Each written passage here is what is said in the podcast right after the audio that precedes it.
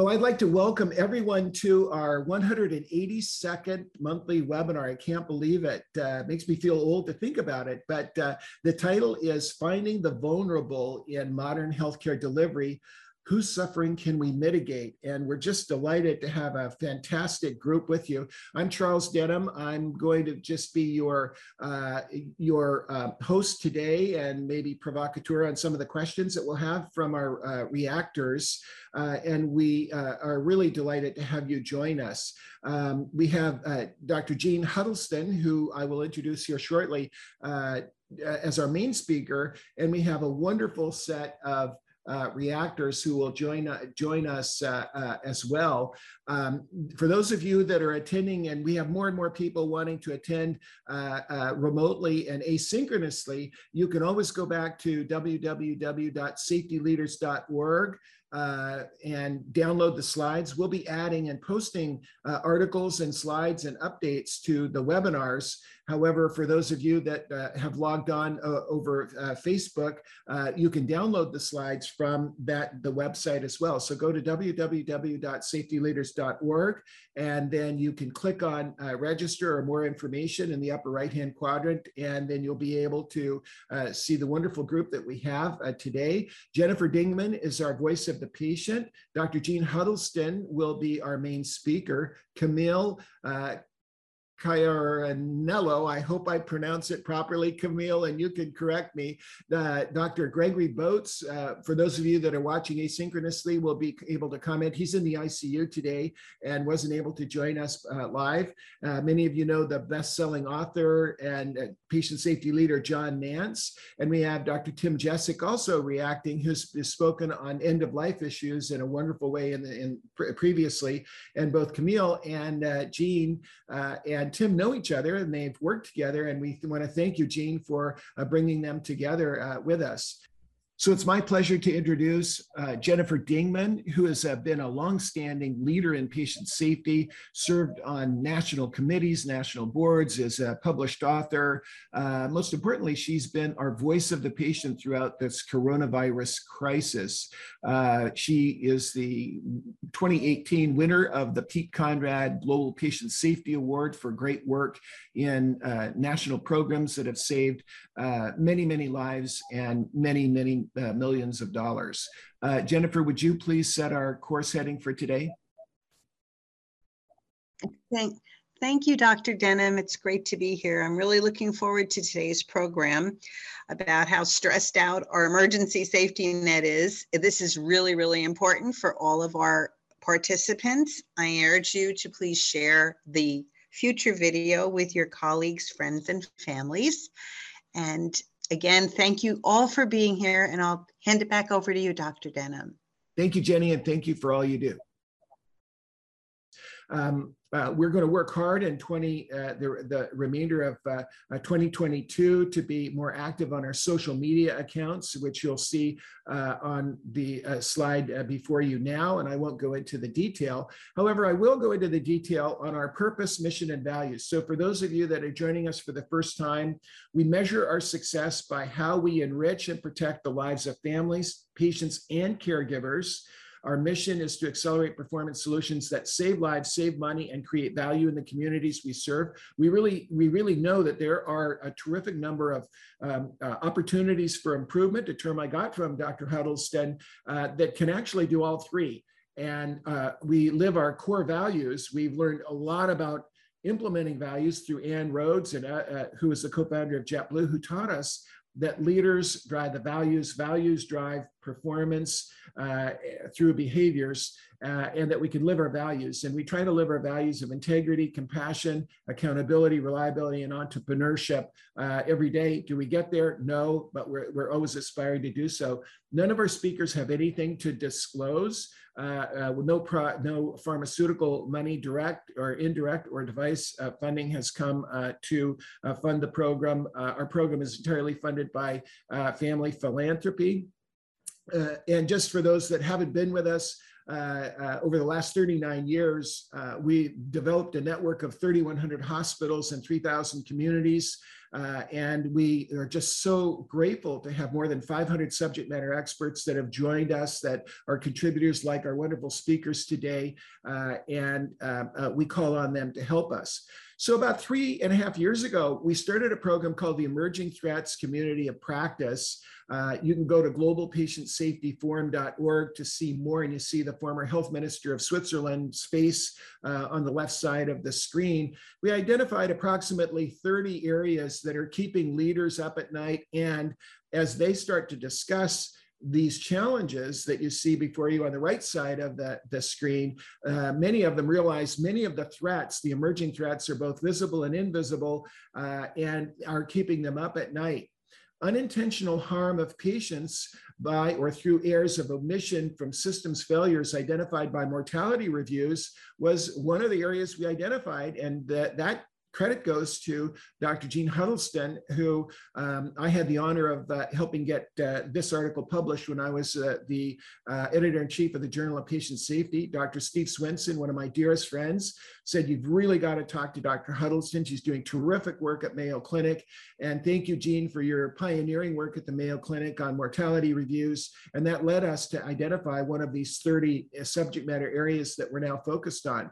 We also, uh, and oddly enough, prior to the uh, COVID crisis, identified readiness for epidemics, uh, including preparedness for testing and volume surges, uh, which led us to uh, make a commitment. Uh, now it's two years ago this month when, um, on the 11th of March, that was announced that we did have a pandemic we declared that we would start a second community of practice, or third community of practice, but a second series of webinars. And we've now produced uh, 24 webinars focused on the families of essential critical workers.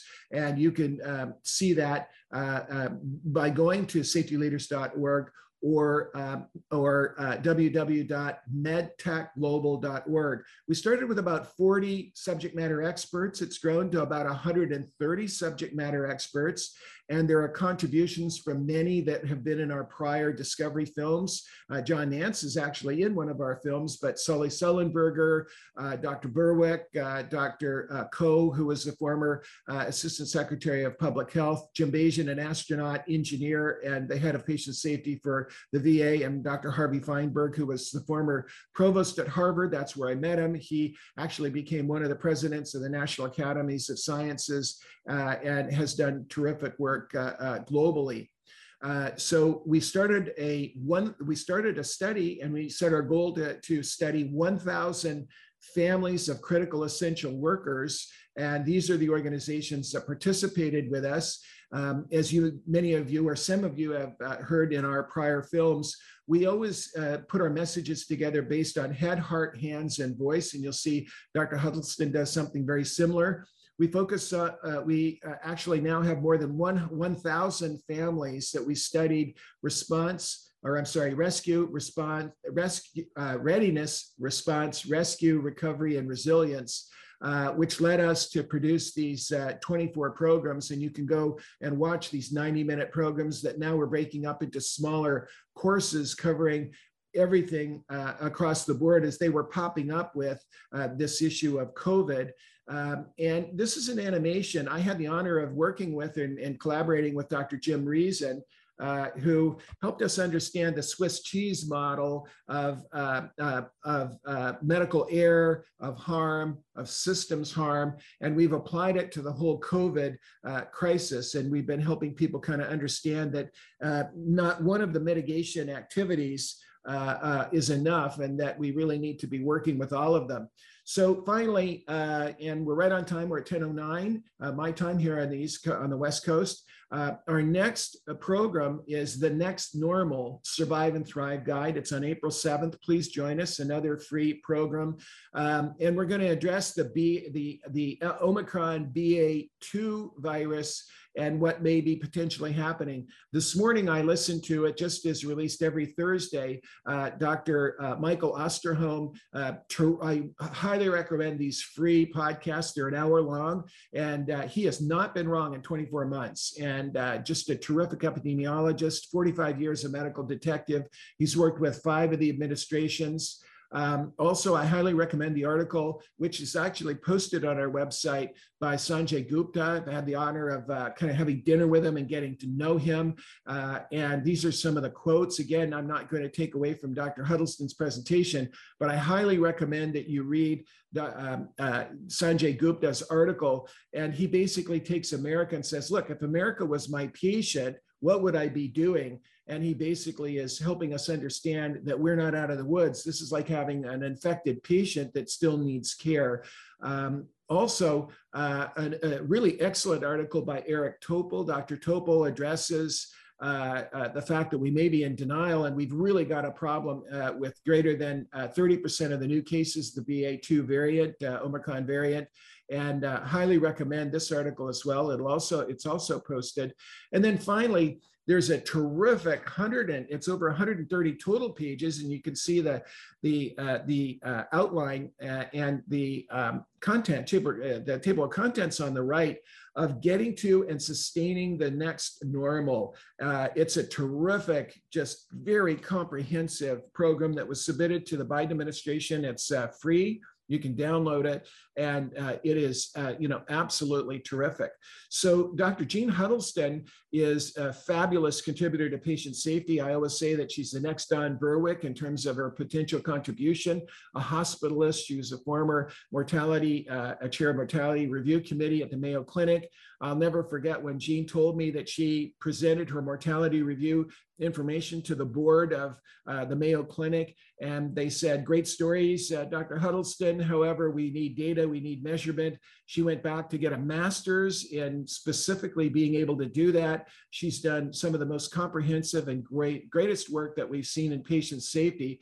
And Jeanne, we're just delighted to have you uh, um, uh, with us today. Uh, and uh, we want you to tell us about your collaborative and share with us your story. So I'm going to start would you like to share your slides from your computer? Jeanne, are you on uh, mute? I was yes on mute. And yes, I would love to share. Thank you. There you go. You can now share. Well, thank you very much for that kind introduction. As usual, it's been two years since I had the opportunity to interact with your teams, and it's awesome to be back. Um, that industrial engineering degree that I went back to get has sincerely, even though I'm visiting with my father right now in Florida, he still thinks I'm crazy, but it has made a huge difference in the way that our team of collaborators, which I'll talk about in more detail in a moment, has had an opportunity to look through experiences. So I'm going to begin with a story this is uh, an experience from one of our collaborators' hospitals. So Veda's 93 years old and she has lots of comorbidities. She was found down. She lived at home alone. And when she got to the emergency room, detected that she had a femoral neck fracture. She would held NPO on admission and experienced respiratory distress postoperatively, significant anemia, needed a transfusion, actually was so delirious in an uncontrolled way that they put her on a Precedex drip. yes, a 93 year old on a Precedex drip. And then she developed aspiration pneumonitis. Before the delirium, she had been okayed to eat a regular diet postoperatively. There was no repeat evaluation that was completed following the, in, the ICU stay or the development of the delirium. She had multiple witnessed episodes of aspiration, and after one evening, had a significant episode and then was put on BiPAP if we look at this through our traditional lens, so the lens that I was trained with 20 some odd years ago with patient safety, we look for a whole bunch of adverse events in here and we can see them. But the lens that we try to use is the one of the patient's experience, or maybe the family member's experience watching this unfold, or the people that were taking care of her. So if we look through the sort of systems and processes in green that one would expect to happen in a rather cyclical way while someone's taking care of a patient, we identify these opportunities or these omissions or these absences of that type of care being delivered. So, daily bedside evaluation in terms of her deterioration around her respiratory status, treatment refined and reordered as things went along, as her condition changed in regards to what she was eating and aspiration precautions, etc and the treatment that was being delivered. She was discovered in one of the collaborators' processes of looking at mortality reviews through the opportunity of aspiration.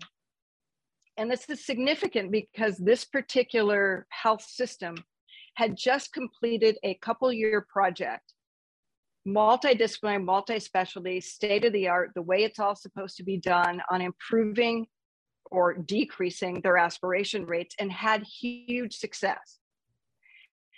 They started their journey with us doing reviews in February of 2020. We all know what happened in March. The, the wheels came off, things came to a screeching halt, but this particular hospital kept doing reviews and kept meeting together to come to consensus about what they were identifying. After their first 30 case reviews, we paused and we looked through them to see if there was anything what we call a cluster. Were there a group of patients that had similar experiences? There were three patients out of 30 that had a shared aspiration experience that shocked them because they thought they had fixed aspirations. So, how do 30 out of 30 consecutive deaths, how do three out of 30, 10% still have aspiration that ultimately leads to uh, a significant decline in death? So, it's through that we identified their first cluster, aspiration, and dug into it to identify who is it that's vulnerable in this system that we thought we fixed, in the processes that we think are reliably being delivered. How did these three people slip through? What are we missing? And that was the road that we went on. And I'm going to take you through each of the steps because that road that we went on and what Veda taught us was about the stuff that goes on under the surface of the water for those of you who've heard me speak before, you know that I'm obsessed with the concept of the iceberg, that I believe completely in what's at the tip of the iceberg because it's such important work and it has to happen. But as a practicing provider in the trenches, and over the last, since I uh, spoke to you all last, I moved away from the mothership or the big Mayo Clinic, and I'm now working in a critical access facility that also serves as a transitional care unit and a small community hospital with roughly 40 beds. So, in those other two environments, as well as the experience of over 20 years in Rochester, I have a really good feeling about what goes on under the surface of the water as I interact with my colleagues in the middle of the night or on weekends. And I can tell you, leadership doesn't know everything that happens. Don't tell them, they wouldn't agree. But there's certainly things that they have blind spots for. And so this iceberg to me symbolizes everything that we're trying to learn. And so our methodology seeks to identify, define, and quantify the things that go on under the surface of the water that we can actually then communicate more effectively. And that's a big piece of our work. Communicate effectively to our leadership to inspire them to fix the things that need fixing to improve the care for our patients and to help us as providers come to work and do our best job every day because we don't come to work for this to happen over the course of the last six years that the collaborative has been up and running. Uh, we started with the safety learning system, which basically includes the learning components and the innovate improve on the bottom part of this. But what we've discovered as we've rolled this out now to more than 150 hospitals is that we need to do more than just learn. We actually need to do something with it. And we're all not, we don't all have the background to actually know what to do with it. And so, how do we build a curriculum that no matter what someone's educational background or how many years of experience they have, if they have the heart for quality and patient safety, how do we build a program and a curriculum that can take people all the way through the flywheel? And I borrow the term flywheel from Jim Collins' book, Good to Great, because it makes so much sense to me. The first time around is hard work. There is so much resistance and uh, tension and things that we have to work through the inertia to just get up and going and get moving more freely. And so we've developed this flywheel concept to actually take the information that we gathered that is in alignment with an organizational structure and mission and vision, and then take that through to actually disseminating meaningful knowledge to everyone across the board. We have a heart, head, and hands approach, as Dr. Denham mentioned, and I'm going to begin with the heart because this is one of the pieces that keeps me doing this work.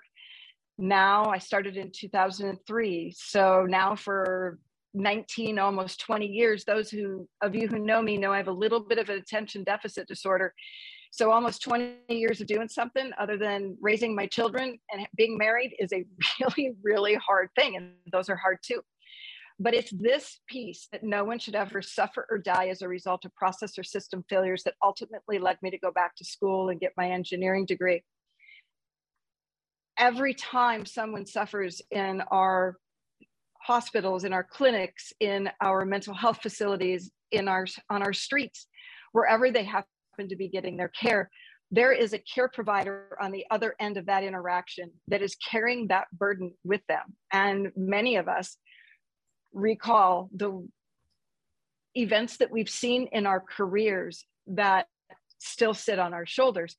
And we need to fix healthcare so that people can go to work and maintain a career, decades of a career without burning out. And by burning out, I don't mean the, the definition you may be hearing, I mean compassion fatigue.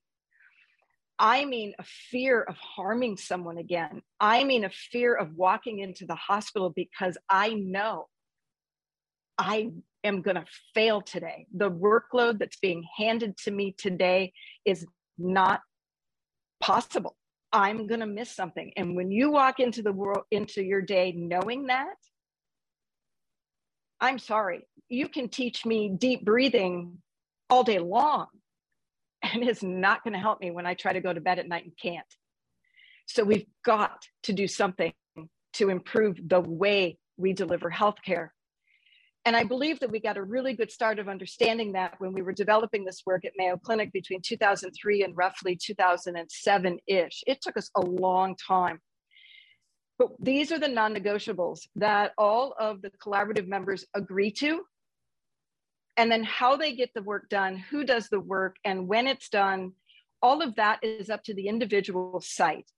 Because you can't take something that was grown in a cornfield in Rochester, Minnesota, and disseminate it to all the states in our country Canada, Saudi Arabia, Australia, and other places, prison systems, and say, Thou shall do it exactly the same way Mayo Clinic does. That doesn't work. But these principles are something that we can live with, something we can adhere to, and something that we can honor. So, using our heads, this case review methodology that we go through is unchanged since 2004. This is exactly the same process as how it was developed at Mayo and continues to work. What we've added through the collaborative is actually recognizing that that multi-lens review and group consensus components brought together with the things that we're doing in the collaborative now of turning that data and information into meaningful knowledge that can launch projects that save lives and mitigate suffering that's actually a really very but a modified delphi approach where we have multiple opinions and multiple things and through each process we get closer and closer to focusing in on the process or system failure that has occurred. And that allows us to turn individual stories and pieces of pretty data on a chart into something we can communicate and action on and actually inspire our leaders with. There's a lot of different fields that have been brought into this work from design thinking, high reliability engineering, the Delphi method, Lean Six Sigma, Agile, and all of it is brought together to make this process work. And I'm not going to go into this in detail because I could spend two hours on the last slide and another two hours on this one. So just know that there is a lot going on behind this. But one of the most important things that we've learned and I didn't learn this at Mayo, um, unfortunately, and and I'm to blame for that. Um, it's be- uh, it's my fault. I love learning and doing. And so I owned too much of it. And as a result, as we've disseminated, we now understand that there are two very, very different types of people within an organization. There's many different types. But as you're looking at all the people who you might want to participate and spread in this work, the leader needs to look at the people and say, what are their skill sets? What did God put them on this earth to do? What are their natural talents? What is their shape? And put them in the appropriate parts within this flywheel where they can excel and where they can grow because then they will be re-energized because of a feeling of contribution and so thinking through that and helping leaders think through that while we're impl- implementing is something we didn't do at the beginning but we certainly do now and we also have had um, taken some one of my favorite pastors rick warren does a lot with uh, mnemonics and, and so i do too I always have. That's how I learn. And so we have three different mnemonics that we've uh, actually recently launched into a foundation that I'll share the details with you about later. But it's a foundation for healing healers. And we use these acronyms. Uh, spirit comes from the fruit of the Spirit. Grace is because we are not good at forgiving ourselves and we need to have compassion with others and heart is what we must bring back to this work. And so there's different skill sets around each of those that need to fit into the types of management and leadership in this work. And so this is just an example of bringing back real human skills into quality improvement and patient safety to make a difference, not only in the numbers, not only in the metrics, but in the lives of the people who are doing the work by aligning them and their natural skills with parts of the work so that they can excel. Our reviewers do a lot of work, as you know, and the methodology has unchanged from 2003, 2004 this was a lesson that one of our nurses taught us at Mayo Clinic when we were arguing about what was an opportunity for improvement. And at that time, we didn't call it an OFI, we called it an issue. So what was an issue? What, what could we define? We weren't gonna use standard adverse event language because that made us all defensive and changed our body language and the way we spoke with each other. So we wanted opportunities or issues. And we were debating, uh, many have heard this story, but it's still one of my favorites where demonstrates that this work wipes out the hierarchy that continues to plague our ability to have true organizational learning in healthcare. Because it was a nurse who stared down a senior surgeon who was arguing that a 90 some year old with a respiratory rate in the 30s to 40s for consecutive hours wasn't uh, didn't have any issues because the patient was going to die anyway. And another month we were arguing about whether someone with blood pressure in the 60s and 70s and a pulse in the over 100 for 8 or 20 our longest 47 consecutive hours didn't have any learning opportunities because the patient was going to die anyway. And the nurse finally got fed up interrupted the senior surgeon and said could you have watched your mother and her little dig was assuming you love your mother. Could you have watched your mother assuming you love her sit there with a blood with a respiratory rate in the 30s and 40s for four to six to eight consecutive hours and just hold her hand? Or would you have been in the hallway writing your own orders and asking for help? Well the righteous indignation in that academic room disappeared immediately. And that became our new bar what we were using was standard of care met. We could argue that at a different time, but one we use now, if we don't know, and that's what's every collaborative hospital and outpatient area and prison that's using this work now is using if this was your dearest loved one, could you watch what you're seeing playing out in that record? Or would you have tried to intervene? And if you would have tried to intervene for your loved one, then the care is not good enough for your loved one and it's not good for anybody else's loved one either. And that's the bar. And boy, do we bring a different pair of glasses to those records when we ask that question. So we don't use this language preventability, attribution, biggest problem, causality. We just don't. Because as soon as someone pushes that into the conversation, you can watch a room of five to 50 people, doesn't matter how many are there, change their body language. They lean back, they close their hands, they look at their cell phone or some other device. So we use the words issues and opportunities for improvement. We all know somebody with issues. No one has problems talking about somebody else's issues, somebody's kids' issues, their spouse's issues, a co-worker's issues, pets' issues, my mother-in-law has been living less with us for um, uh, six weeks now. I could talk to you about her issues. So we have no problem in that space. But when we start talking about blame, which is what preventability, attribution, and causality bring up in us instinctually, we stop learning. And we can't let that happen. Because if we're going to get to every hole in that Swiss cheese, I don't care how big or small they are. I don't care if it's preventable or not preventable my one of my favorite examples is we used to have a smart car and a Hummer, an H2 at the same time, sitting in the par- in our driveway next to each other. And what I explained to a group of engineering students is because they didn't understand the, the patient example, but what they understood was if you put the smart car and you put the Hummer in a head-on accident together, at that point of contact, the measured force is the measured force. However, they both come out looking a little bit different. So if you take a 19 year old with a proximal femur fracture uh, obtained during, I don't know, a bicycling accident while he's training for a, uh, a triathlete, he's a triathlete, and he goes through surgery, comes out of the operating room with a blood pressure of 90s and the pulse in the 120s, and he gets a dose of med- uh, wrong medication or too much, and he hiccups, and no one even notices. You take 93 year old Veda, who has a ground level fall, fix her proximal femur fracture. She comes out of the operating room with a blood pressure in the 90s and a pulse in the 120s and give her the wrong dose of the exact same medication and she might die. Why? Because our 19 year old is the Hummer and the 93 year old is the smart car. The physiological frailty that's developed as we age and in our very infant newborns and preemies cannot withstand sometimes one teeny tiny little bump in the road. But the rest of us sitting in the middle can handle a few. So it's not surprising in the literature when we use a global trigger tool or other things that we find more events in the frail. So I want the little and the big holes that big hole for Veda was a teeny tiny little one for the 19 year old that didn't make a difference in the world.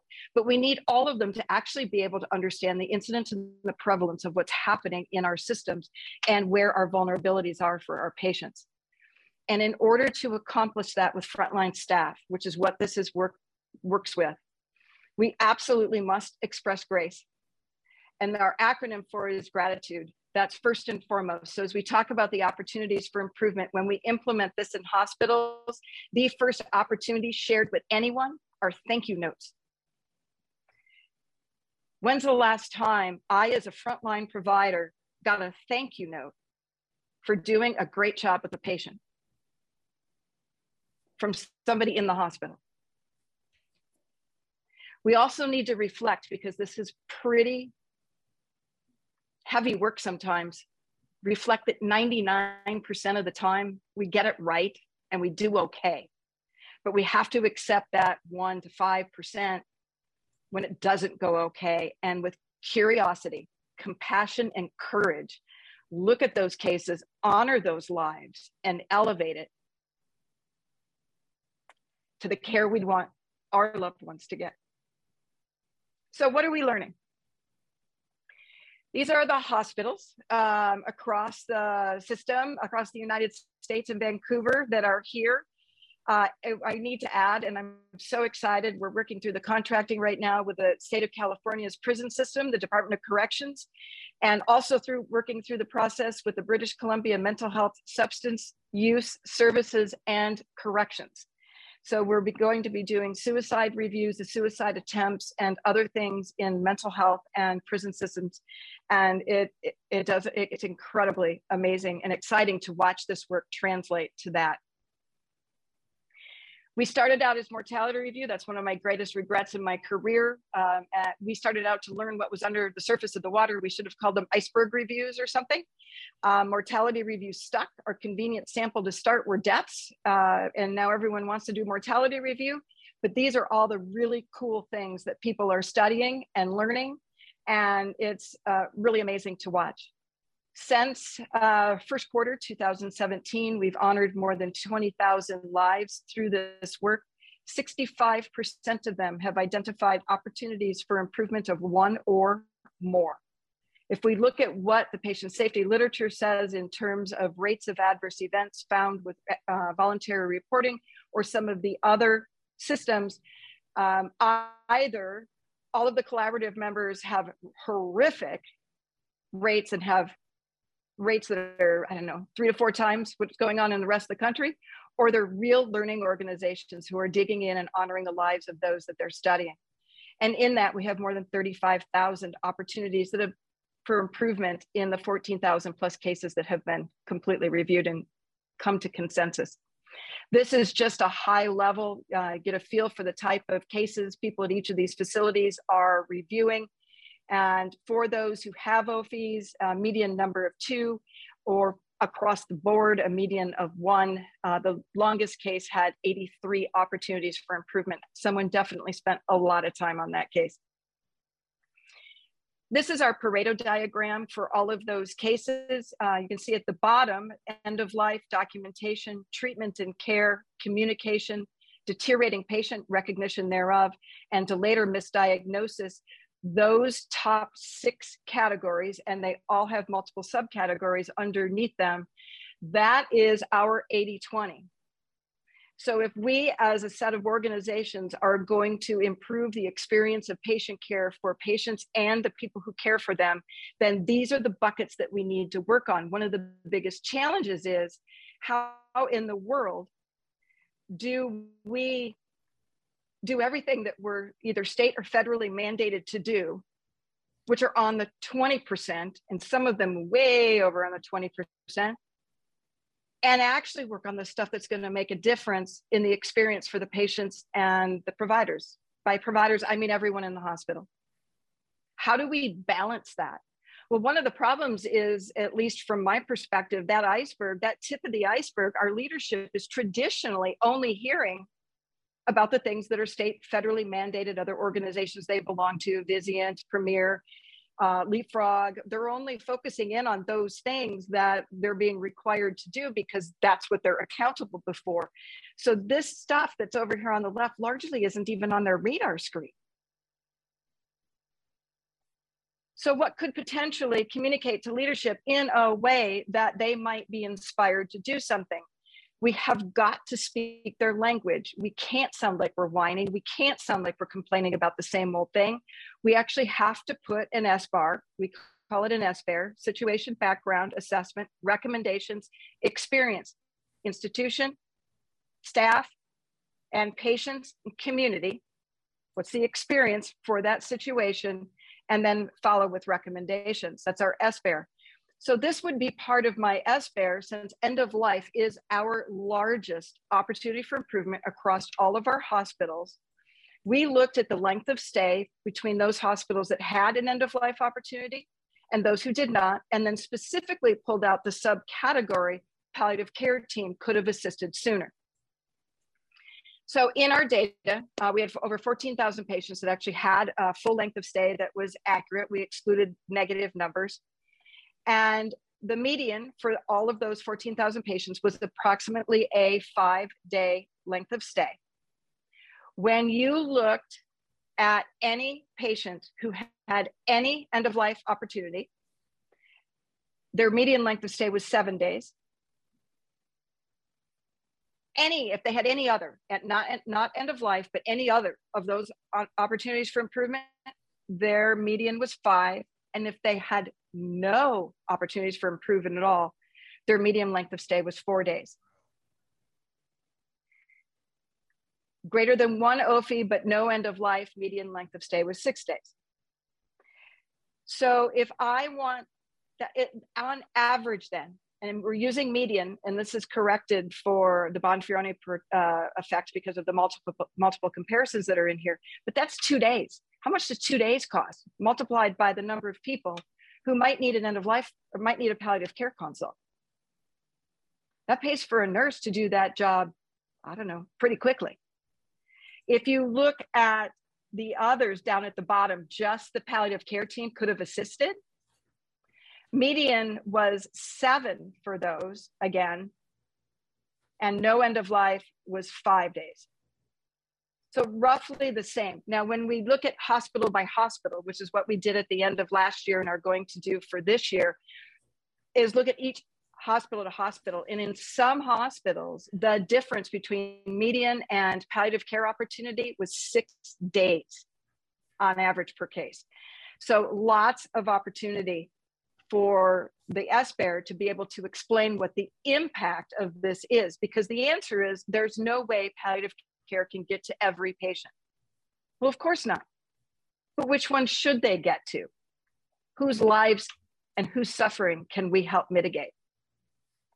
I just wanted to point out this is a Pareto diagram of the opportunities for gratitude. 9% across all of those cases had an opportunity for gratitude. It's growing through time. It's becoming a bigger and bigger piece as we implement grace of what we do and becoming a big uh, portion. One of our sites, uh, people have started doing just some really cool things.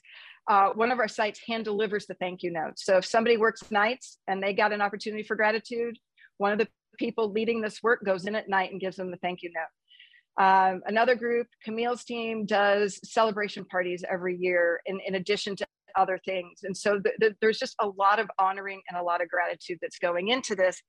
And so I want to bring this back into our iceberg.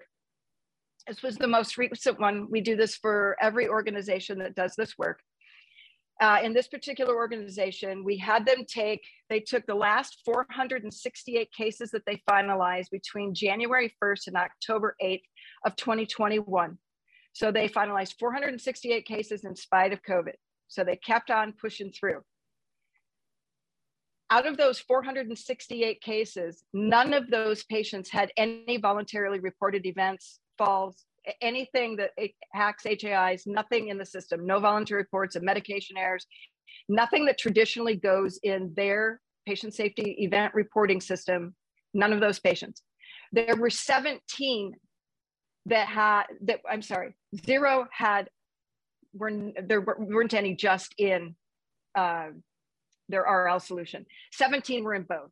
And 451 of those 468 patients had opportunities in the SafeWare, which is the software that supports the safety, safety learning system, compared to zero unique patients in the tip of the iceberg.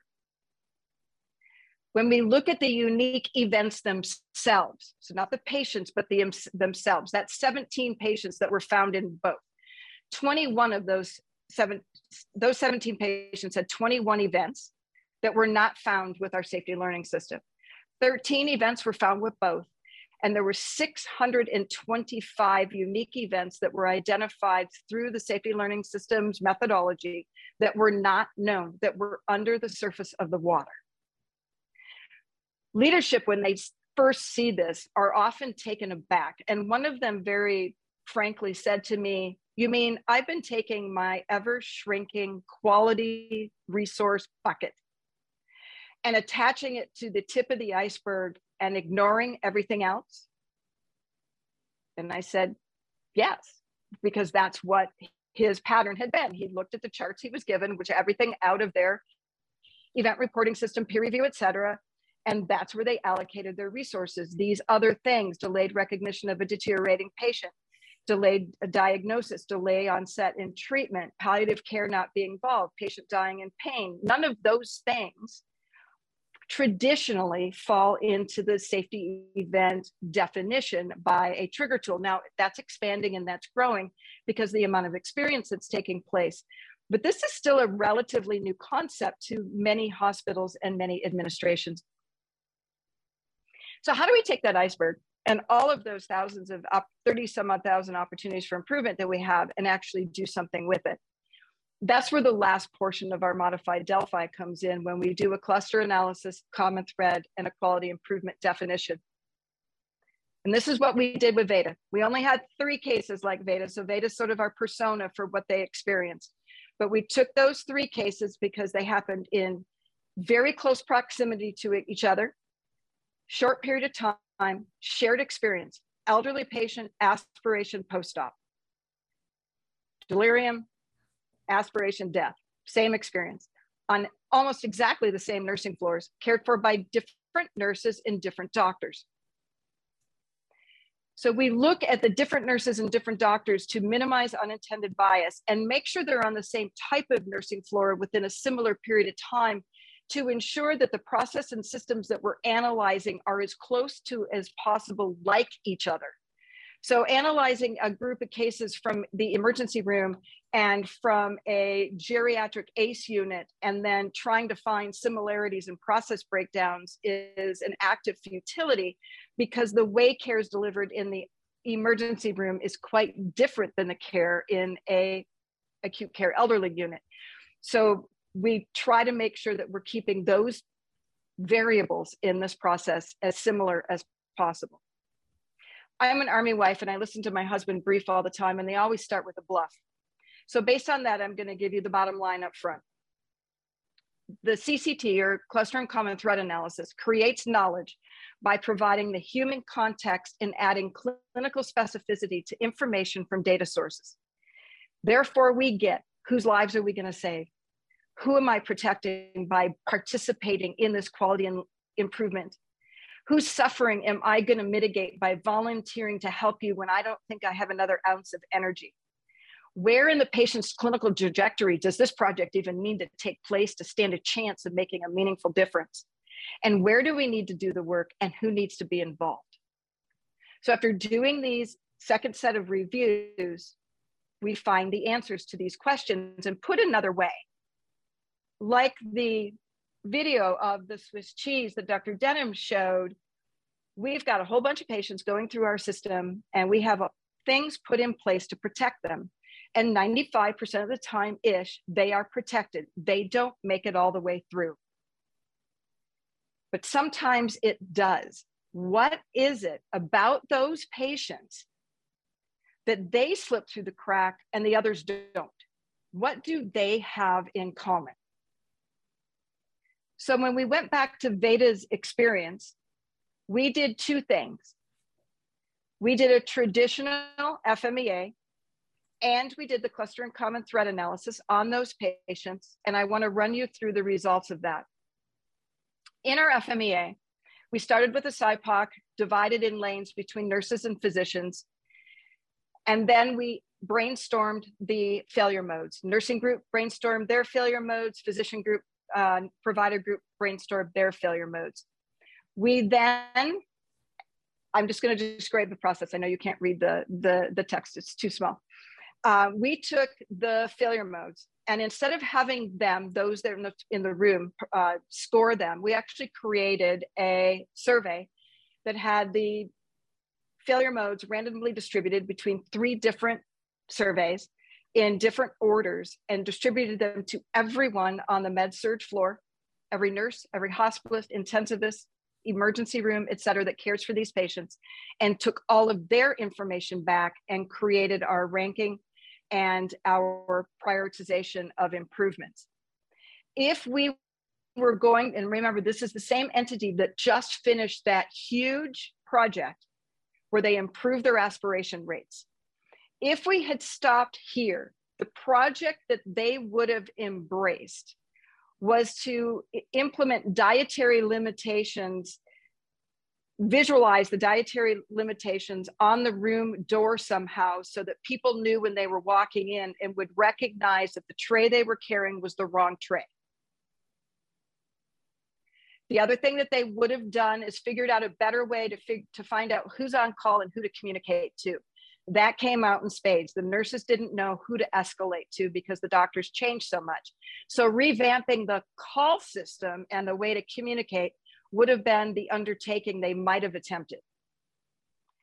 When we looked at the cluster and common thread analysis, we identified in those three patients. And by the way, while we were doing this, another one of the hospitals in the system threw in a fourth that was identical. All four patients were in their 80s to 90s. I'll use four because we added the fourth. All four patients were found down because all four lived alone and unknown down periods. All four had fractures and all four were held NPO on admission for surgery. One didn't make it to surgery because they had a V-tach arrest. The others uh, ended up having surgery, going to the ICU, suffering delirium, coming out to the floor, eating, vomiting, aspirated, died. Same clinical course. The crack in their system was because they were NPO on admission, none of them got the three ounce water screen. They did not have in their new system that they implemented triggers to screen people after admission, following surgery, following ICU stays, whatever the triggers might be. Several are obvious here. So, what they did as a project instead was supplement and augment that vulnerability in the system to these types of patients. It just so happened at the same time, leadership was giving the trauma team a hard time with their increased mortality rate because of their red dot and their Vizient data, I'm sorry, Premier data around aspiration. So we came around to the same issue the same way, but the types of projects that they would have recommended were very, very different. And so these are the common threads and of these patients that made them vulnerable to fall through a crack in their existing system. The other reason that I think this work is so important is it adds a facet to the information we're taking forward, both to leadership as well as to our front lines, the people who actually have to do the changes. We know what the leadership wants, the red dots on our dashboard that need to change, the things that are going in the wrong direction. That information is very available. People can see it. Our leadership understands it. That's where our missions, our strategic objectives for the following year, quarter come from. Our quality teams and our quality leadership have, uh, whether it's Premier or Vizient or their own quality databases. And in this case, they have what they're learning through the safety learning system, which allows them to prioritize things within that. But all of that's fairly data oriented and doesn't speak to me as the compassion fatigue provider on the floor. I need to know that what you're wanting me to do is going to make a difference for someone I see every day. And if it's going to help that person, it's going to help me take better care of that person. You got me. It doesn't matter how tired I am. So, this work and being able to come down to a persona like Veda, who's 93 years old, who was found down at home, fell, had a broken hip, had surgery, and got delirious afterwards, I see that every day. I can get my head around that. And I want them to be better. I don't want them going back to nursing homes or I don't want them going to a SNF for transitional care. I want them to be okay. And if this will help them do that, I'm much more likely to participate. Through the last year, these are some of the cluster and common thread analyses we've done across the collaborative uh, that can be taken. And what I love about them is they, for me as a clinician, I'm kind of a skeptic anyway. These follow a sniff test for me. So if someone dies in the first 24 hours and they have under underdiagnosed obstructive sleep apnea and a BMI greater than 40 and they're on opioids, I can see where a respiratory death might happen in the first 24 hours after surgery. What are we doing and what's our plan to help them? Cardiac arrest in patients with pneumonia wow, when's the last time I actually got an ECG to look at the QT interval before prescribing the medication on our community acquired pneumonia order set, the fluoroquinolone? We had several patients die because of that. Um, now you actually have to look at the QT interval before you can prescribe it, but how many EHRs have that rule in place? palliative care team could have assisted sooner. This was in a community hospital. They had started a big project, large community hospital, started a big project working with palliative care and cancer on the ONCs. They're going to help palliative care get to the cancer patients. When they looked at the cases in the safety learning system, they were all elderly, transferred in from another facility, hospitalized within the last two weeks, and none of them had cancer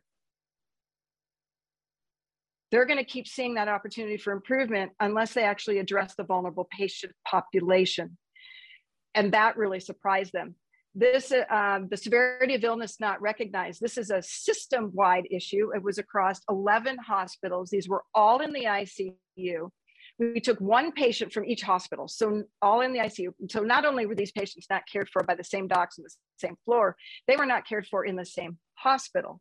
Yet they were having similar experiences across all of them. When we looked into those, they all had multiple comorbidities, not surprising.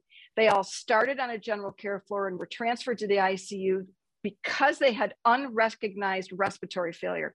So they went to the ICU when they were extremists for intubation. And in the days preceding that ICU transfer, their respiratory rate was 16.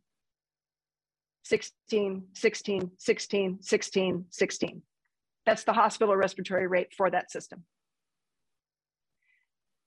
they had just given Epic over a million dollars to implement MEWS. When what they needed was to let the clinical nursing assistants know that respiratory rate accurately charted saves lives.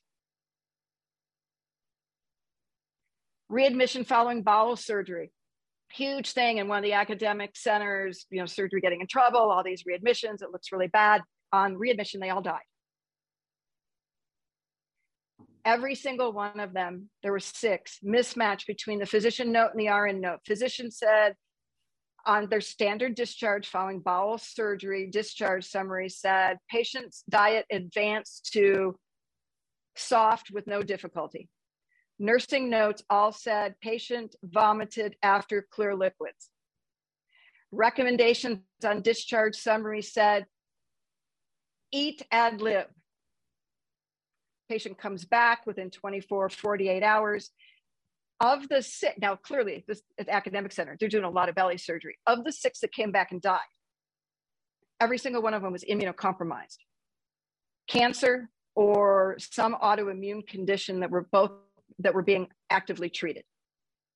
So they don't need to revamp a whole brand new thing. It'd be nice if they fix their discharge summaries, but what they need is a separate care pathway. They've got beautiful care pathways. But if you've got an immunocompromised patient undergoing bowel surgery, maybe they need to make it further in their diet advancement documented before they leave the hospital. It doesn't have to be a huge fix, but you'll protect these vulnerable patients. And what's interesting about thinking through the fixes for each of those problems on that chart, we're not talking about people focused projects. We're talking about simplifying and standardizing. We're talking about automating after you verify your simplification and standardization works. We're already in the more effective space of doing quality improvement just by understanding who our vulnerable patients are that are slipping through our current cracks because it's the crack in the system that we're identifying.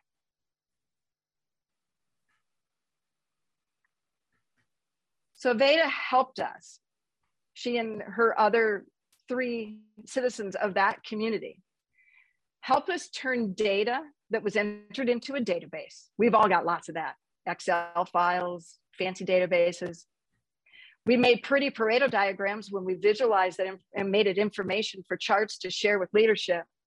But then we took their stories and their experiences and we took turned it into specific and actionable knowledge by adding that meaningful clinical context. Those stories and data can and do inspire leadership and also motivate me as a frontline staff member to want to make care better for my patients. And oh my God, how many of you have participated in a quality improvement project that looks like this when you're finished? 95% of mine before I started doing all of this work. Because I told you what one they you know gave a million dollars to Epic to do something that would is not going to fix the problem because if you put the wrong respiratory rate, which carries the largest weight in MEWS, into the computer, it's still not going to trigger an alarm so it's the wrong project. If you start all the palliative care on the cancer patients, but your frail elderly over here are the ones who need it, you're not going to fix the problem. It's the wrong project. When you're done, it's going to look like this. So by implementing this and moving around the flywheel, aligning this work It's so flexible, aligning this work with your organizational mission, vision, and strategic initiatives. Doing the learning together. The key parts in those ethos that we all agree to is that this is all provider, all nurse, all doctor. Um, people often include pharmacy, um, social workers, chaplains, uh, respiratory therapists, coroners, other people from the community, patients in this group talking about these cases because we all bring a very, very different lens. So this is not department specific, this is across hospital. People with different degrees, different levels of experience, different parts of the hospital, outpatient community, prisons, whatever it happens to be, all together talking about the same case and from their different vantage points, we end up proving that as a group together, with a shared vision and focus on learning from the life of one of our patients, we're smarter together. We're better together than we are as an individual reviewing a chart and passing judgment. All of us in that room have improved situational awareness. All of us become better managers and better leaders every single meeting because we know what's going on around us. The culture change that happens is amazing. Uh, Camille has a, a, a, great story. There's many, so many good stories about this leveling the hierarchy that we experience in our hospitals. Right size projects. When we're going through that, I mentioned the, the palliative care project. Well, shoot, um, I need to do it on the med surg ward. I don't need to do it on the onc ward. It's not a problem on the onc ward. So I can actually target my project with the resource to that side. And then ultimately, it enforces right place, right time in our standards of care. So I hope you've learned by hearing this, reviewing doesn't save lives, reviewing readmissions doesn't prevent readmissions, and reviewing sepsis doesn't improve outcomes. We end up with a whole bunch of full databases and Excel spreadsheets. Only identifying common patterns and process failures and targeting them, doing something about them makes a measurable difference. Without leadership, when we all get together as people who care for patients, we grow, our engagement improves, and our culture improves with leadership behind us, all of these things are possible because I've seen it all happen. One other thing I'd like to add as I close, this is very, very um, important to me. These are the people who are suffering right now. And to do something about it, uh, Lacey and I, my uh, partner in all of this work, launched the H2 Foundation, Hope to Healing for Healers. Their, that curriculum that she's developing is going to be provided to all implement all sites that are implementing this work as optional um, and will a lot of it has to do with the way of the shepherd for learning how to manage your herd and learning from shepherds and how they take care of the things that are important to them grace resilience. Uh, the resilience one is the way of the warrior, where we take incredibly high, per, high performing people, talk about some leadership things, and teach them about change management so that even in their depleted status, they can work in their always high functioning way to continue to bring about change to make things better. Thank you. Jeanne, wonderful, wonderful presentation. Thank you. Uh, if you can stop sharing, we'll uh, we'll turn things over to our uh, uh folks here to uh, uh, respond. Wow, what a terrific presentation! I just there's so much food for thought there, and so many wonderful questions that we all, um, you know, I'm sure all of us have. Just as we introduce the the uh, uh, our reactors, I just want to remind you that our motto with our communities of practice is to fight the good fight, to finish the race, and to keep the faith. And uh, really, you you are doing all three of these things, and uh, we just love uh, the work that you're doing. Um, uh, Camille, I don't want to uh, mispronounce your last name. Share it with us for sure. It's uh, wonderful to have both an RN and a JD who is uh, uh, general counsel and responsible for this area that we've talked about. Um, it sounds like you just have an amazing education and then complement that with the great work you're doing. would you please tell us how you met Jeanne and then kind of react to what you're hearing and building on it? I'd be thrilled. And don't worry about my name, Charles. It's Charniello, but it's a tough one. So I was an attendee at one of your webinars, I'm thinking back in 2017. And I was in a position where I was struggling with really endorsing the idea of us being a, le a learning organization, but I didn't think we had a strong enough framework to actually guide the work. So I'm lucky in my position incident reports report to me, critical incidents. I'm actually the facilitator for most of those. Our complaints office rolls up to me. I have wonderful physician colleagues and we talk about M&Ms, but we didn't have a methodology to be weaving some, some of that together and actually turning it into action. So I heard Jeanne, who I could listen to forever and I hope to be listening to forever, and it struck a chord. And so I reached out to her and said, how would you feel about bringing a Canadian hospital into the collaborative? And it's just turned into a wonderful relationship since then. So I won't go into the history, but let me talk about the things that Jeanne just spoke about that really resonated with me. So one was this idea of using a traditional lens. And I still remember so strongly Jeanne's explanation around why we're not using any criteria. We're just going to look at consecutive mortalities. And she explained to me that there is something to learn from every death. It's not about the outcome, it's not about the preventability, it's about are there places where we could do better? And so we just took that mandate of consecutive deaths. And I was in a room one day with one of our really passionate intensivists, and we were training on the methodology. And I looked over, and she had tears in her eyes. This was a patient who was a palliative care patient at home and whose symptoms became really too much for the at home supports to deal with. And so was brought into the emergency department. And because we didn't have a bed on the palliative care unit, was left in emergency and then actually died about 12 hours later. So a very short admission. And I saw Ruth crying and I asked her why. And she said to me, I wouldn't want my mom or dad to have their last hours in emergency. The team were brilliant. They found a bed versus an ED stretcher so that she would have comfort. They moved her to an isolated area of the unit. They did everything possible, but I wouldn't want my mom to die there. And it struck me that this is the opportunity that the methodology gives us. So that's the next thing I think about when Jeanne talks is that every case that we review, and I think at my organization, we have very few where we don't find OFIs. We also have very few where we don't consecutively find opportunities for gratitude.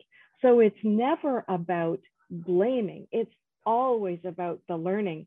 And even on those cases where we think, oh, there were so many things that we think we could have done better, but let's celebrate the things that we read about that just make us so proud to be a part of our organization. And then briefly, Jeanne had a reference to one of our cluster and common thread analysis on one of her slides. And I get chills every time I think about this because I feel like I'm in a position where I have a very good sense of what's going on in my organization. But we had a cluster of cases where there was actually multiple OFIs severity of illness not recognized, deteriorating patient not recognized, uh, treatment delays. And so we brought those cases together, and I think we had, Jeanne, you were there, maybe 20 people in the theater to do the cluster and common thread analysis.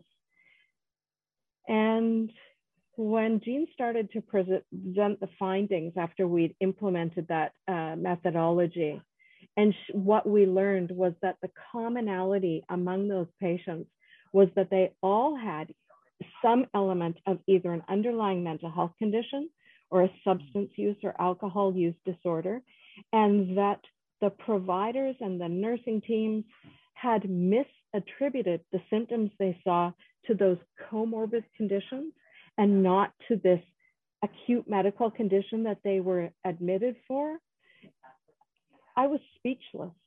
And since we have done that work and we are maybe a year into our pathway about what we're doing to address that, we've continued to identify those patients. So now as a team, we come together and we go, wow, it's happening here. It's still happening. And it, it keeps us all so motivated to stay in the work. And that's the last point I'll make is that we originally had funding uh, that would allow us to actually get to implementation of the work. And the funding was only for the physicians. And it was expected that the rest of us would actually find time within our workday. And we all know what that means. And when I came to the nurses sort of year three and said, I'm so sorry, I, you know, I, I, I can't find a funding source for you.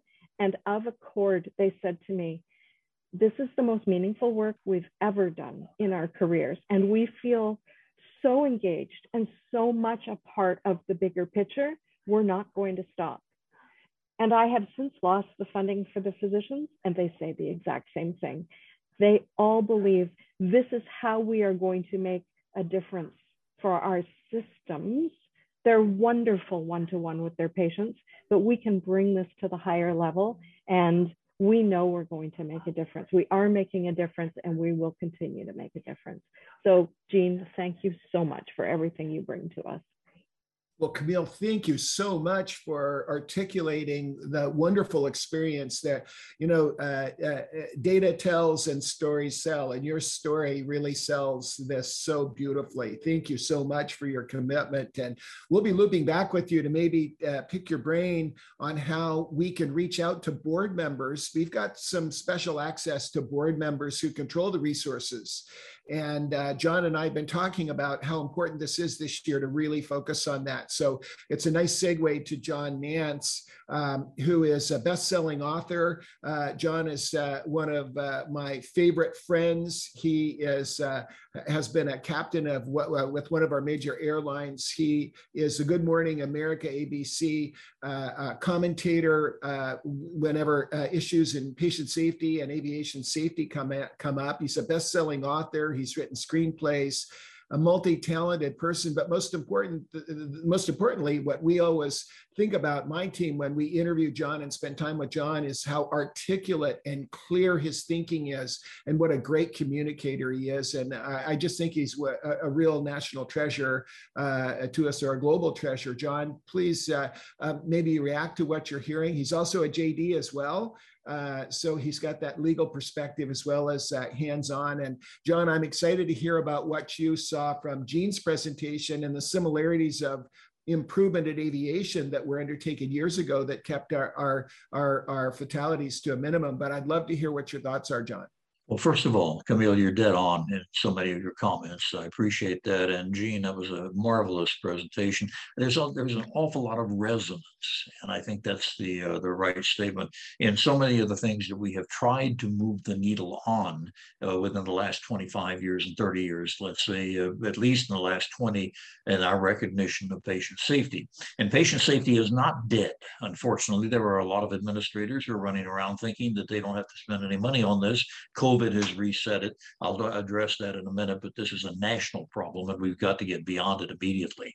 Uh, first of all, let's go back. Your, your comments, uh, Jeanne, on uh, blame are dead on. And uh, but I think it's necessary to go back to where we had to get sensitive on blame to begin with.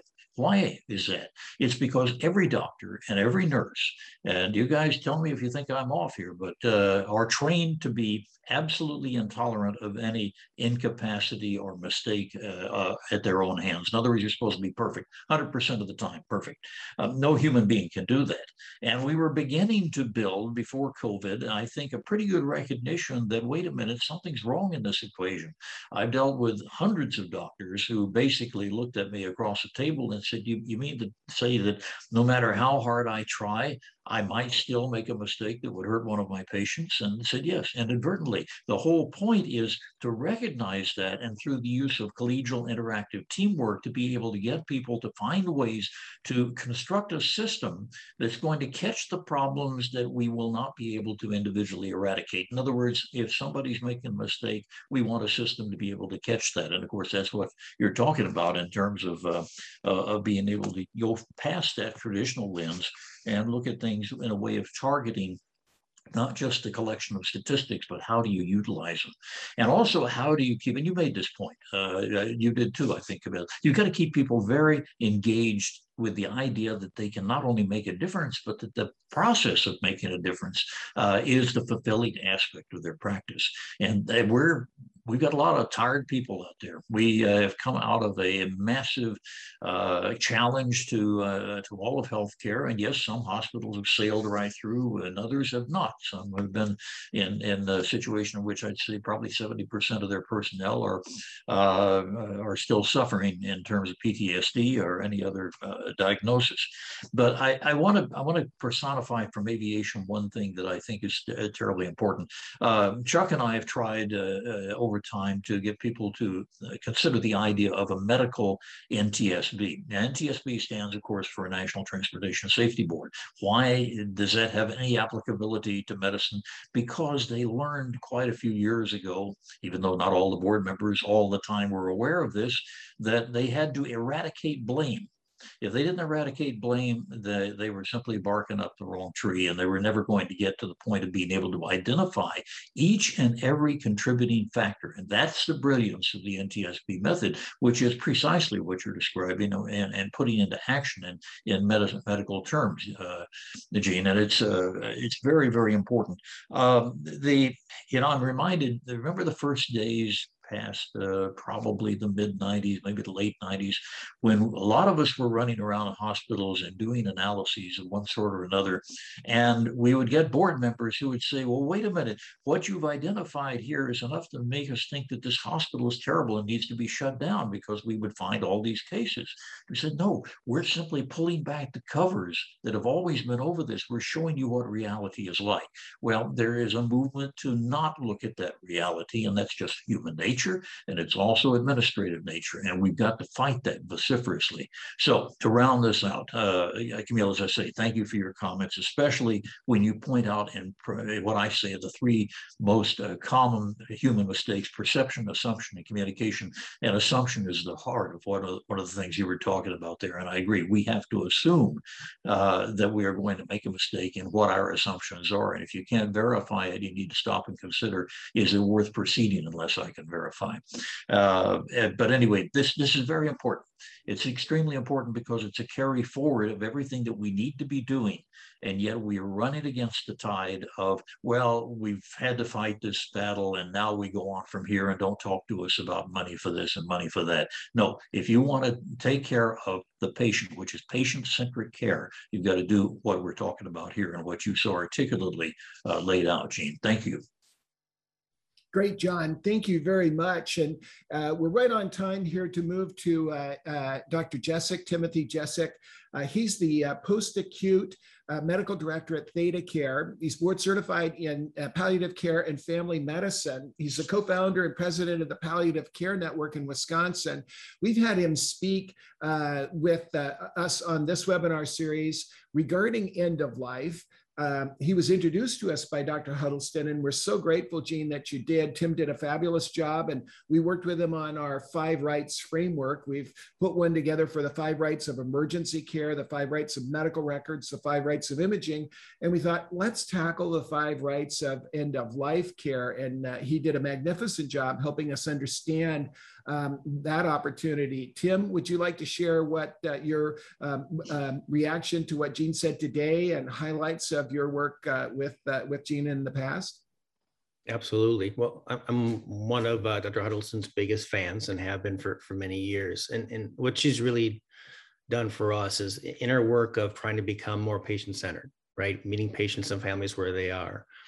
And and assuming and knowing that providers try to do the best job they can. We assume good intent from them. um, most providers haven't had training. You know, I was blessed to be able to go through a palliative medicine fellowship and learn how to talk and how to communicate with folks. Um, but other providers haven't as much. And, and what Dr. Huddleston's been able to do for us is be able to analyze data. And we were able to implement her process of chart review, which not only allowed us to look at data on a consistent basis. How, how can we look at deaths? How can we look at those opportunities for improvements in a consistent manner and then gather information from it? And what that did for us and for a large 16 hospital system is that provided the information and the data to say we, we do have some opportunities for improvements. We, we can improve our communication at the end of life. We can identify folks that that really could uh, benefit from benefit from different care. And for us, that was our burning platform at, at, our large system to not only provide communication training for pretty much all of our hospitalists at our, at our facilities, it was the data then to go to our C-suite, to our CMOs, to our CNOs and say, we could make some changes and we could really help some of your your issues as far as mortality, as far as readmission, as far as ED visits per thousand, right? And really try to connect those dots for them. But at the same time, we saw that our providers became more human you know, by looking for opportunities for uh, for improvements from a system failure perspective, not from a person failure, from a system failure perspective. Also, you have these really well-intended docs and nurses, and nurses are really, really good at this, by the way. All of a sudden, they became really, really engaged. They really wanted to be part of the solution to some of these problems that we're seeing every single day and all of a sudden they wanted to be a part of the change that, that they really wanted to see and, and provide the care that they wanted to see with families. So, so what Dr. Huddleston's really brought for us is the structure for all this and really helped us connect the dots with C-suite folks and some of those leadership folks to hopefully get the, the support and help we need. Fantastic, Tim. Uh, really, really appreciate your comments. And uh, Jeanne, I'm going to come back to you and ask the three whys. You know, when we are talking to uh, people in innovation, which is the field that has allowed us to, to actually fund our nonprofit, has been tackling innovation. We always talk about the three whys. So as we look at your collaborative and those people that are listening today, and we think about uh, uh, why, why join the collaborative, uh, why join it now, and why this way? So why join it? Why join it now? And why this method that you have is so unique? Can you answer those questions for us? Because I really want to promote, we have no financial relationship. I believe that you could save lives and save a tremendous amount of suffering by getting more hospital systems together. This is the opportunity I look forward to to get you in more hospitals. I'm going to do them in slightly different order. Any way you wish. All right. So why this way? Because of the iceberg because of the phenomenal amount of the iceberg that's under the surface of the water that frontline staff of all kinds practice in day and night 24 7 regardless of how many patients you ask them to see or what you ask them to take care of. It's for them. The why now it's for them. Uh, camille brought it up. We've i've seen it at several other sites when the surges were at their highest and the mandates came down no meetings. We're not going to have any meetings. The committee members the frontline staff who do this work said no thank you. We're going to meet anyway. We need to talk about these cases. It is cathartic to talk about the bad stuff that's happening around you and know that you can transparently talk about what's going on in a safe place that no one's judging you. You're actually, everyone's nodding their heads. Yeah, that happened to me last week. Might didn't die, thank God, but it wasn't because of me. It was because of, you know, X, Y, and Z. You get that camaraderie and you get that shared experience and it's healing.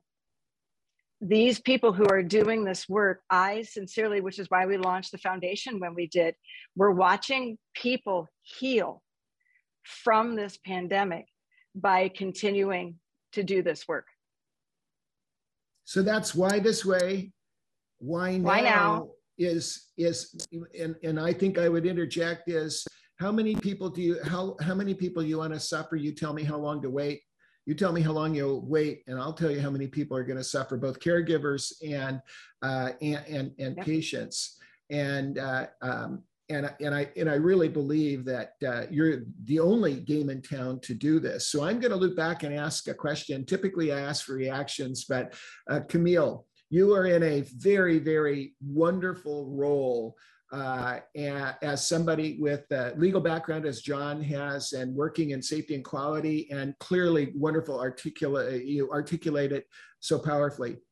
If you were sitting at the table with board members these are community leaders of nonprofit hospitals or even for profit hospitals.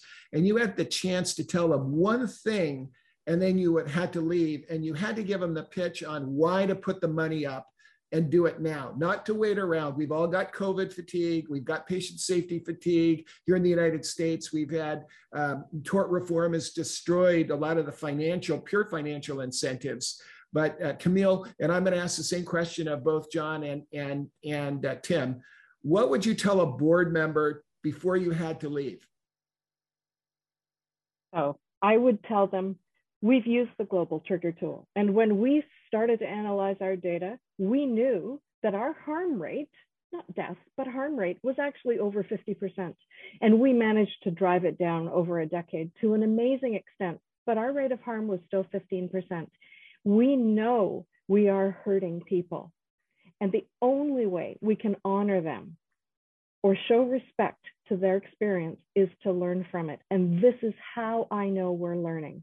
And if you're here as a board, that your responsibility is to ensure that we're meeting our mandate to provide care, then how could you say no? Fantastic. Little anecdote.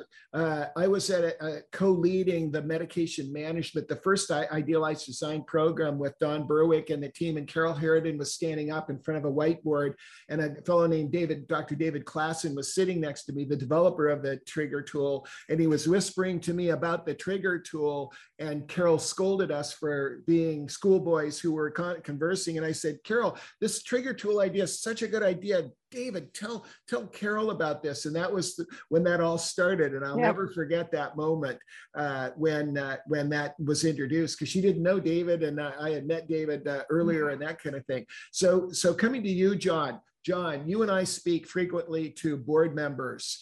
Yep. what you've heard today from Camille and from Jeanne and from Tim, and you only had one minute to speak to them, why would you tell a board member to invest in this program? Basically uh, along these lines. Your responsibility as a board member for this organization is to get rid of the assumption that you've got everything under control and the assumption that you've learned everything you need to learn from the data that you produce.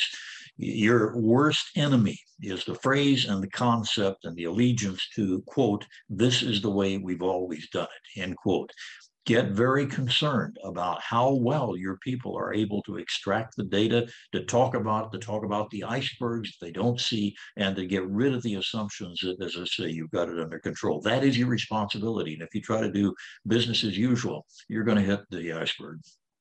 Great john. Tim You've got a chance right here. You're in California. I've got a hospital. We're sitting at the board. Uh, we just talked about the five rights of end of life. And we say, Tim, you met Dr. Huddleston. This collaborative is terrific. I want Tim to give you his 30 second pitch. You guys need to write a check and get this started. It, it's all about the iceberg, right? Um, what we do currently misses a lot of opportunities for improvement. And if we're really going on the journey of zero harm, we need to look at omissions we need to look at what's not being done. Because by looking at what's not being done and how and what we could be doing differently that will allow us to meet patients and families where they are. And ultimately it'll mean that we can provide care that they want and not do things to them that they don't want. So the right care for the right patient at the right time terrific. And I think the economic message of the end of life care is a huge opportunity, uh, uh, which you and I've spent some time discussing, and it was fantastic. Jeanne, I'm going to come back to you. We got three minutes. We're going to finish right on time. Um, Jeanne, can you tell us? Uh, the value proposition. I want to have Lacey come and talk to this group. We have so many people hurting right now, burnout off the chart. One in five caregivers have left the practice of uh, nursing and la- practice of medicine. Um, we have more than what has been reported in workplace violence, uh, uh which we're addressing in our emerging threats program. Uh, can you tell us that what the value of joining your caregiver, the Lacey-led jointly founded foundation uh, uh, for healing caregivers. Can you give us the pitch on that so we understand it and see if she can come and speak to us? The foundation, the H2 Foundation, Hope to Healing for Healers, is for individuals. So, following many of the same teaching model, following teaching model of Saddleback with individual study and small groups. We've implemented that along the framework of uh, several different frameworks, whether it's resilient, grief, if you're in immediate crisis, um, you want some more, you want you want to create change, but you've never had, you know, gone to business school or don't have any change management. So it's for individuals to do to do their own study, independent study. And then if they wish to work with a cohort of individuals, form small groups that'll be facilitated and led by Lacey. Fantastic. And just so, so we're doing the organizational, the organizational learning is on this side. The individual learning, independent learning, and small group experiences in the foundation. And uh, the uh, Rick Warren and and uh, Saddleback Church has uh, I, I think it's over eighty thousand small groups that are Yep. studying uh, programs, and they continue to grow because of COVID. Well, uh, I I just have to tell all of you that I am so grateful for what you all have uh, discussed today. Jeanne, uh, you are you you're probably going to eclipse the great work that uh, Don Berwick has done, and and I'm just uh, so grateful to know you and to know that you have you are fighting the good fight you are finishing the race and you're keeping the faith and I, we're really really so appreciative and so thank you so much and um, uh, camille thank you. It's been great meeting you. We can't wait to hear more about what you are doing. John as always uh, wonderful contributions and tim uh, we want everybody to go back and watch tim's presentations from what he learned from jeanne on end of life and the five rights of end of life and so we'll close our webinar right on time uh, half past the hour. And we thank you so much for joining us and we look forward to seeing you next month.